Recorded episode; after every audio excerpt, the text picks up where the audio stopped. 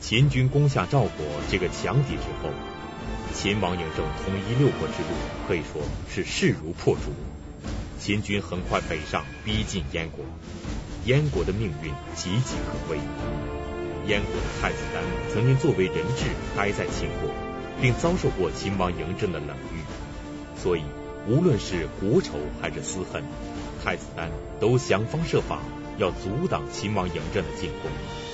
最终，燕国的太子丹谋划了千古传颂的荆轲刺秦事件，结果是荆轲这个壮士一去不复返，刺杀失败。之后，秦王嬴政命大军进攻燕国。一年后，燕国灭亡。因此，唐宋八大家之一的苏洵在《六国论》里就认为，荆轲刺秦是祸事，这一刺杀事件加速了燕国的灭亡。然而，王立群教授认为，秦王嬴政之所以能够消灭燕国，还另有深层原因。那么，谁将为燕国的灭亡负责呢？燕国究竟是如何一步步走向灭亡的呢？河南大学王立群教授做客百家讲坛，为您精彩讲述王立群读史记秦始皇之秦灭燕国。赵国灭亡以后。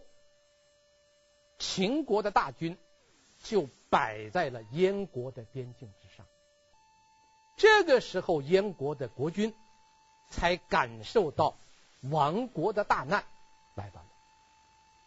这时候燕国是个弱国，燕国是没有办法像赵国一样敢和秦军过招的国家，那他怎么办呢？怎么能够挽救自己国家不被灭亡呢？他是个弱国。所以这个时候，燕国他又不能坐以待毙，所以燕国就使了一招，这一招就是荆轲刺秦王，就是刺杀秦王嬴政。但是刺杀的一个国君，又是秦国的一个国君，这不是一件简单的事儿。光准备工作，这就不是一年两年能够完成的。你得找刺客吧，上哪儿去找刺客？你得做准备吧，你还得去领那个特别通行证吧，你否则你怎么能够进入秦王嬴政的宫厅呢？实际上这件事情，他的准备工作早就开始了，而主持这件事的人就是燕国的太子太子丹。这件事情的准备工作，实际上是太子丹在公元前二百三十二年逃回燕国以后，就基本上开始了。啊，太子丹是元燕王喜的儿子，太子在秦国做人质。他逃回来以后啊，不久就是他在秦国的一个好朋友范武妻，也因为兵败畏罪潜逃到燕国，太子丹呢就接纳了范。这件事情被太子丹的老师知道，太子丹的老师就主张告诉这个太子丹说：“范武妻这个人你绝不能留，因为他是秦王嬴政极其恼恨的一个叛将，你要留了他，你会给燕国带来大难。怎么办呢？你把他送到匈奴，送到匈奴既可以保住他的命。”又不给秦国提供一个进攻燕国的借口，这是一个最好的办法。然后太子丹说：“我不能这样做，朋友有难，我不能出手相援，我要落井下石，这是我做不出来的。”然后他的老师看到太子丹不接受自己的意见，就说：“这样吧，他说我们燕国有一个人叫田光。”说这个人有勇，你可以找他商量一下怎么办。然后他的老师又提前把这个事情告诉了田光，田光就去拜访太子丹。太子丹见了田光以后啊，就向他问计，而且明确告诉他，秦燕两国是势不两立的，你给我出出办法，怎么样来刺秦？田光就向他推荐了一个人，这个人就是荆轲，向他推荐的荆轲。荆轲就是因为范武七事件被田光推荐给太子丹的。临走的时候，太子丹特意给田光交代了一句话：“他说今天咱们俩谈的事儿都是国家的最高机密，你千万不能说出去。”然后田光回来以后，一方面答应了太子丹，另一方面他去找找了荆轲。那么荆轲是个谁呢？太子丹要找的刺秦的人，为什么会落到荆轲的头上呢？荆轲这个人原来是齐国人，后来移居魏国，保卫的魏魏国，再后来又移居到燕国。到了燕国以后，燕国人称他为叫荆卿。太子丹要找荆轲刺秦，因为荆轲呢具备两个条件，一个是爱读书，第二个呢喜欢击剑。爱读书，他是个士人，是个读书人；喜欢击剑。他说明他是个剑客，他是双重身份，士人兼剑客。所以田光首先把这个消息告诉荆轲，然后让荆轲去找太子丹，而且田光告诉他说，这件事情太子丹再三嘱托我，但田光并没有把事情说透啊，只说太子丹要找你。你主动去找太子，他说，这件事情的话呢，事关重大。临走的时候，太子丹再三交代我，不可泄泄露。他说，为了让太子丹放心，然后田光把这事给荆轲说完以后，就自杀了。啊，他说我自杀了就不留活口了，太子就肯定放心了。但是田光之死，应当说对荆轲刺激很大。荆轲虽然这时候不知道太子丹找他是个什么使命，但是他知道这件事情一定是非常绝密的一件事情，否则的话，田光不会以自杀而封口，一定是个很绝密的事情。然后太子丹就接见了荆轲，因为荆轲就找他了。到那以后。那么太子丹首先对田光的遇难表示沉痛哀悼，再然后对荆轲表现得非常谦恭，最后向荆轲交代了任务。这个任务是什么呢？两条。第一条，劫持，就是你到秦朝，首先是劫持秦王嬴政，逼着他退出来侵略。六国掠夺的土地，这是第一。如果说劫持不成，就行刺把他杀死。把这个计划告诉了这个荆轲。荆轲听到以后，第一个反应是很长时间没说话，因为这个是一不是一件小事情。荆轲很长时间没说话，他在思考。思考完了以后，荆轲说了两点。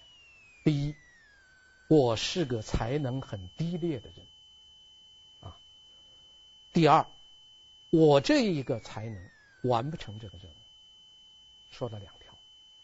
太子丹听了荆轲的拒绝以后，是顿首顾顷，就是一个劲儿的叩头，而且是一再的要求荆轲承担这个事。这样，荆轲。就答应了，接受了这个使命。当然，接受以后，太子丹马上对荆轲用最高规格的待遇招待他，豪华住宅、高级轿车、绝代美女，花不完的钱全给你。然后就等着荆轲出发。从荆轲身上，我们看到了中国社会中士为知己者死那种侠义情操。可是，荆轲承担起刺秦的任务，固然有着对太子丹知遇之恩的回报，我们也不能否认，在秦王嬴政统一六国已经势不可挡的情况之下，荆轲承担起的为解救燕国之困，更是为了解救六国所做的最后一次努力。可是。当太子丹再一次敦促荆轲尽快行动的时候，荆轲却迟迟不肯上路。那么，这究竟是怎么回事呢？荆轲和太子丹在刺秦行动上为什么会出现分歧呢？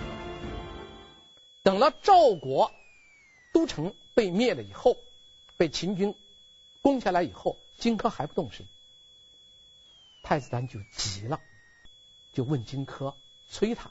你为什么还不走？荆轲说：“你说我现在到哪去，秦王能接见我吗？我要去见秦王，一定要有能够打动秦王的东西。什么东西能让秦王动心，让他见我，我才能有下手的机会。如果他连见我都不见，我绝不可能完成任务。那么，让我能够见到秦王的通行证是什么呢？”荆轲说：“两样东西，一个是范武期的人头，第二是都纲。都纲呢是燕国最富饶的一个地区，啊，就是北京、河北这一带非常富饶的一个地区。把这个地图献给秦王，因为这个地图可以满足秦王嬴政的这种贪欲，而范武期呢又是秦王嬴政最恨的一个叛将。”只有这两样东西可以让我完成任务。太子丹一听就犹豫了。地图好办呐，我可以给你，但是范武期的人头，我怎么向范武期开口啊？太子丹没说话。当然，太子丹这是是有难处的，我们可以理解。那荆轲怎么办呢？荆轲知道范武期的人头和地图，这是两张通行证啊。这两张通行证缺一不可，缺了这一张门票你就进不去，怎么办？太子丹又不愿意吐口，荆轲直接去见范武期。见到范武期以后，他就对范武期说：“他说你的父母、你的宗族全被秦王杀了。”从这句话我们可以知道，嬴政对范武期实行的是三族罪，就是灭三族，都杀了。而且现在是高价悬赏你的人头，悬赏你的人头是金千金一万户，谁要拿到你的人头，赏一千金，还封一万户，这是一个非常巨额的一个数字啊！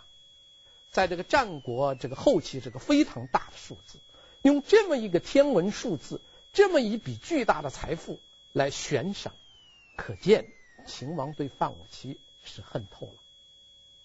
他说：“现在我有一句话，我可以说给你。这一句话可以报你之仇，也可以解燕国之难。”范武期这时候已经是泪如雨下了。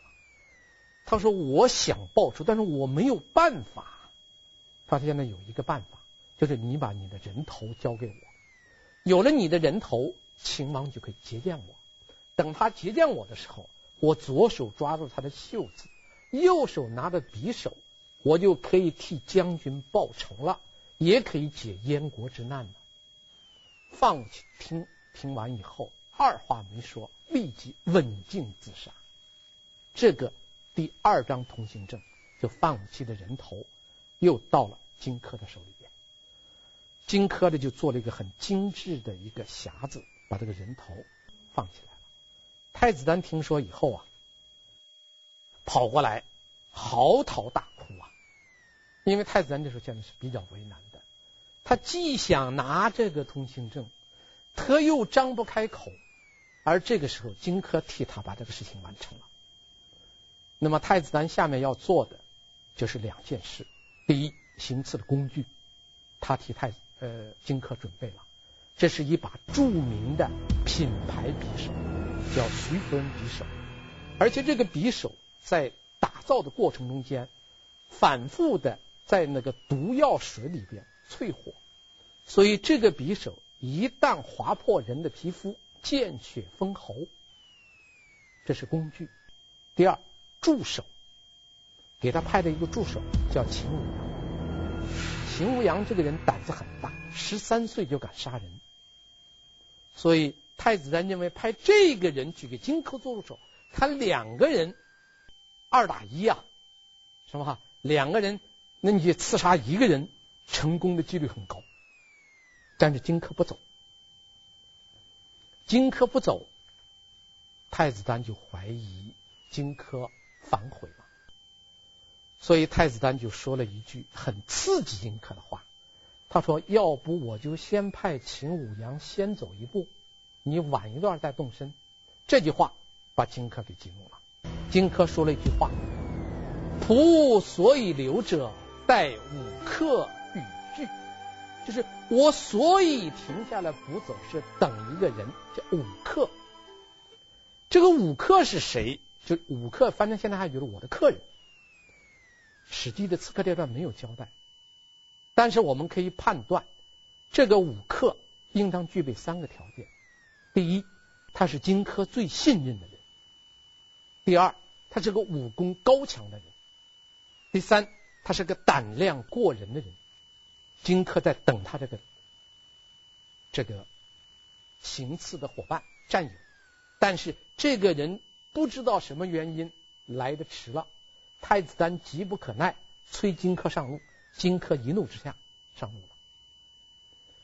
说荆轲走的时候，他的朋友和知道这些事情的人都到沂水边上为荆轲送别，这个场面非常悲壮。所有送行的人都是白衣白帽白鞋。高渐离他的好朋友姬珠，荆轲唱了一首非常有名的《沂水歌》：“风萧萧兮易水寒，壮士一去兮不复还。”说完以后，荆轲就登车而去，再也没有回头。到了秦庭以后的情况，我们已经在第一集讲过了，失败了。啊，失败了。失败的一个相当重要的原因是，他那个助手秦舞阳在关键时刻吓瘫了，脸都变色了。关键时刻，秦舞阳掉链子，把两个人完成的任务压到荆轲一个人的身上。啊，当然我们不能假设。假如说荆轲等到他的客人来了，能完成任务吗？我们不能假设，但至少这个任务没有完成。这件事儿，刺秦王这件事，一下子激怒了秦王嬴政，把秦王嬴政惹火了。然后秦王嬴政立即下令派大兵攻打燕国，因为刺秦发生在公元前二百二十七年。秦王嬴政派兵攻打燕国是公元前二百二十六年，第二年就派兵攻打，到了公元前二百二十五年，把燕军主力给击溃，燕王逃到辽东。到公元前二百二十二年，秦王嬴政攻占了辽东，抓获了这个燕王喜，就燕国最后的一个国君，燕国就彻底灭亡了。燕国是西周到春秋战国时期中国北方的一个诸侯国，战国七雄之一。燕国的封地在今天北京及河北中北部地区，都城是蓟，位于现在北京房山区琉璃河。燕国在战国七雄中实力比较弱小，所以在很长的时期里默默无闻，没有参与逐鹿中原争斗。对于别的国家也没有什么大的威胁，因此有人认为，导致燕国灭亡的直接原因是荆轲刺秦这一事件惹怒了秦王嬴政，给了秦国一个进攻燕国的借口。那么，燕国的灭亡是这么简单的吗？今天，王立群教授将从燕国的历史入手，为您剖析燕国灭亡的深层原因究竟是什么。那么导致燕国灭亡的原因是什么呢？我觉得概括起来讲是三点：第一，禅让乱国；第二，灭齐自削；第三，皮赵自弱。这三条才是导致燕国灭亡的真正的原因。我们分别加以说明。先说禅让乱国，禅让就是国君把位子。国君之位传给一个不是自己王族同姓的人，这叫禅让。这件事发生在燕王哙这个时期。燕王哙执政时期，他有一个相国，就是他的丞相叫子直。子直这个丞相是很有野心的人，他很想做国君。他用了两手，他第一手利用一个齐国的使者，刚好齐国使者来拜访，出使燕国。他事先给齐国使者串通好，然后齐国使者见了这个燕王哙以后，两个人就对话。燕王哙就问说：“齐王怎么样啊？”这个齐使就说：“燕，他说这个齐王绝对不能称霸。”那燕王哙就问他为什么呢？他说：“因为齐王不重视他的大臣。”这样以后呢，燕王听了这个话以后呢，就对自己的大臣，就是丞相子侄更重视了。然后等这个燕国使者走的时候，这个子侄送给齐国使者一笔重金，这是他用的第一手。第二手，他找了一个亲信，找了他自己燕国的一个亲信，他奉命去给燕王哙说话。他说：“我们都知道。”尧，尧舜禹的尧，到今天都传上了他的美名。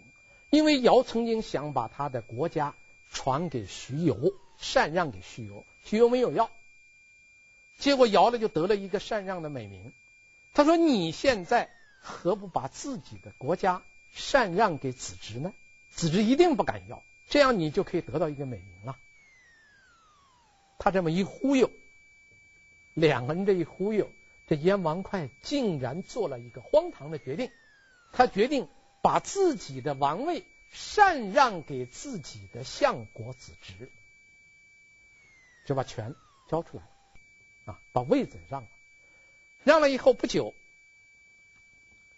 这个子侄又派人去忽悠这个燕王哙了。这会怎么说呢？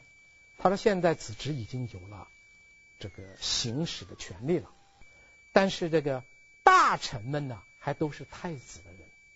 实际上，你这造成一个什么局面呢？大臣是太子的，名义上是相国子侄接受了你的禅让。这样的话呢，你还得不到一个好的名声。你不如把这个大臣，这个大臣的任命权也交给子侄。然后燕王哙为了得到这个好的名声。就把他他那兜里呢那些小图章啊，那一个一个都是三百石以上官吏的官印啊，把那小图章装了一包，都交给了那个子侄，然后他就完全不管朝政了，整个国家大政都交给子侄了。子侄治国三年，天下大乱，就燕国治理的一塌糊涂，而这个中间最大的受害者太子。太子本来是可以继位的，现在一下子他爹传给一个相国，他没有权利了。太子就给将军联合起来想造反。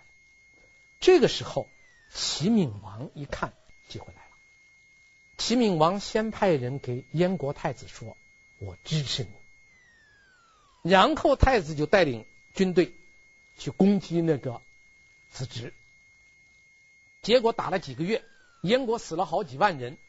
在燕国大乱之中，齐国趁机出兵，五旬而举燕。五五旬，一旬十天呐，五十天的时间把燕国全境给占领。因为燕国军队根本不抵抗，欢迎齐军到来。这一下子，齐军来到以后，把子直害了，这个害就剁成肉酱了，把燕王哙给杀了。然后齐国就统治燕国了。齐国统治燕国开始的时候，齐国燕国老百姓是支持的，否则他就不抵抗嘛，欢迎齐国军队到来。但是齐军到那以后呢，做的事情不好。第一，随意杀人；第二，毁坏宗庙，把燕国的宗庙给毁了；第三，掠夺宝物，又杀人。又毁宗庙，又掠夺财物，导致燕国的老百姓叛乱。这么，燕国的老百姓一叛乱，齐国的军队在燕国待了两年，最后不得不退出了。不得不退出来。齐国军队一退出来，那么燕国老百姓就拥立了一个新的国君，这就是中国历史上著名的燕昭王。表面上看，秦王嬴政是因为荆轲刺秦事件而消灭了燕国，实际上，历史上燕王哙的禅让乱国，早为燕国种下了灭亡的种子。燕王哙由于听信他人的蛊惑，贪图让贤的虚名，稀里糊涂的就把君位禅让给了相国子之，把燕国搞得大乱。燕昭王就是在这种国家残破、民心离散的形势之下登上君位的。为了使燕国振兴，燕昭王四处寻找治国的良才。那么燕昭王究竟有何妙招来招揽人才呢？当燕国由于招揽人才逐步走向强盛，使得强大的齐国也臣服于燕国的时候，王立群先生却认为这是致使燕国灭亡的第二个原因。那么这究竟是怎么回事呢？等继位的燕昭王以后呢，他就想报仇，想报仇怎么办呢？他就跟他大臣叫郭伟商议这件事。郭伟说：“你要报仇，必须要寻找到人才。你要决心聚集人才，你就能够报你燕国亡国之仇。”那燕昭王说：“我上哪儿去找人才来？”他说：“这个郭伟说，我给你讲个故事啊。古代有国君非常想得到千里马，到处找人去买千里马都买不到。”结果，这个国君身边有一个捐人，就是在国君身边的一个一个这个清洁工，他去替这个国君买千里马。最后呢，找到千里马去买的时候呢，千里马死了，买了一个千里马的死马的马头回来了。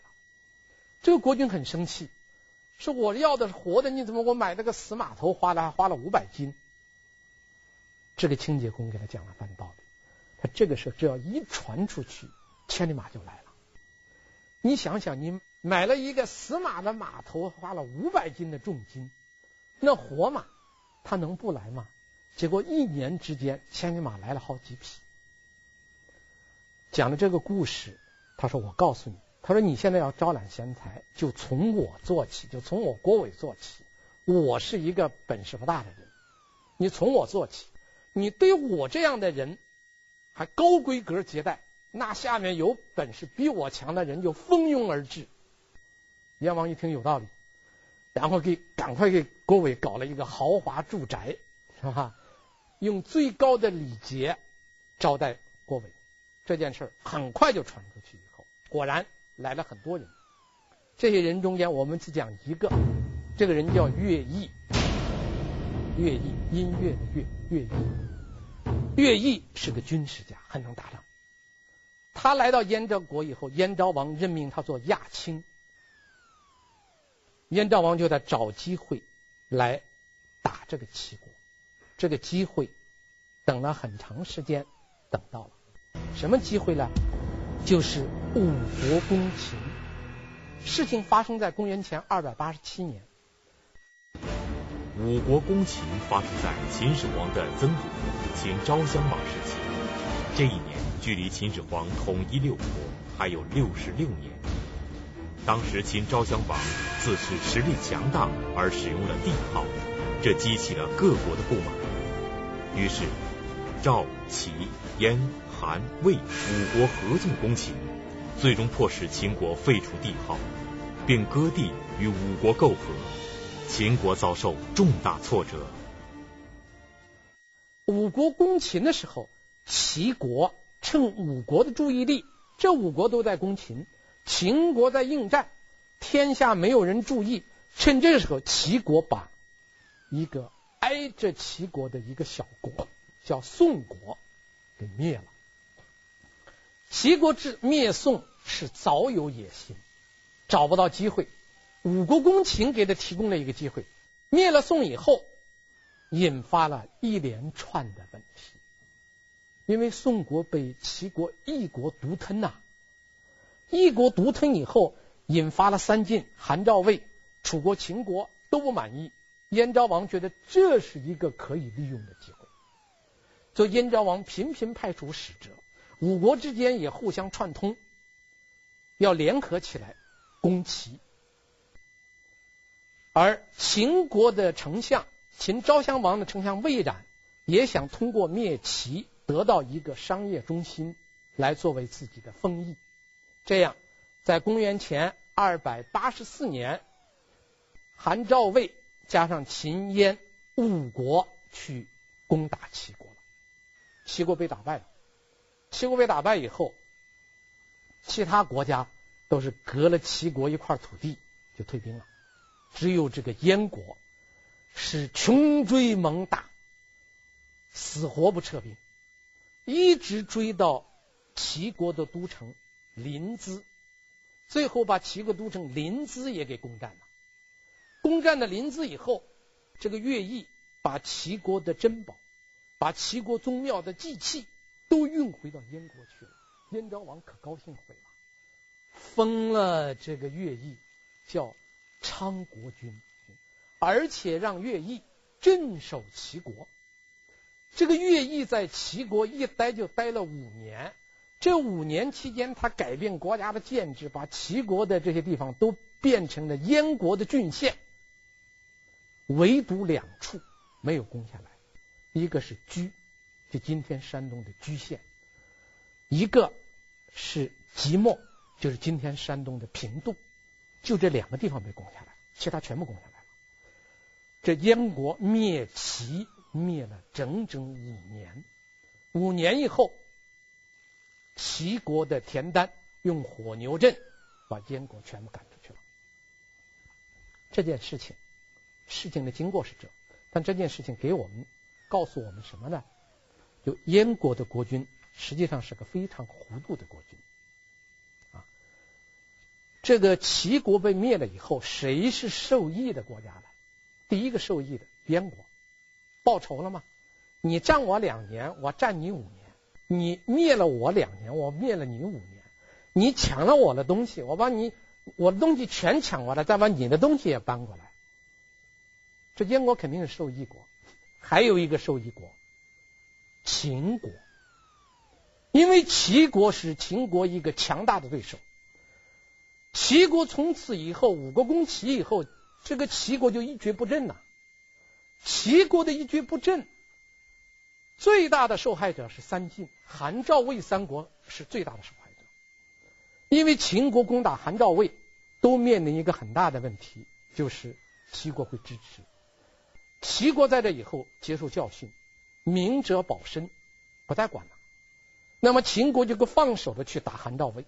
最后，秦国首先灭的也是韩赵魏，韩赵魏被灭了，那你燕国不也就完了吗？所以燕王是非常没有战略眼光的一个国君啊。所以这个燕昭王灭齐，实际上等于是削弱了自己。而燕国在这个问题中间，当然我们也不能全怪燕昭王，燕昭王这个分寸是很难拿捏的。他很难把握。如果打齐国打的不够，齐国是个威胁；打的过头了，那么秦国成了威胁。怎么打的是不多不少，正好很难把握。灭齐是双刃剑，当齐国被削弱之日，那么齐国也就快完了。齐国完了，燕国也保不住。他看不到这一点。这是燕国灭亡的第二个原因。第三个叫皮赵自弱。什么叫皮赵呢？因为赵国受到秦国的攻击最猛烈。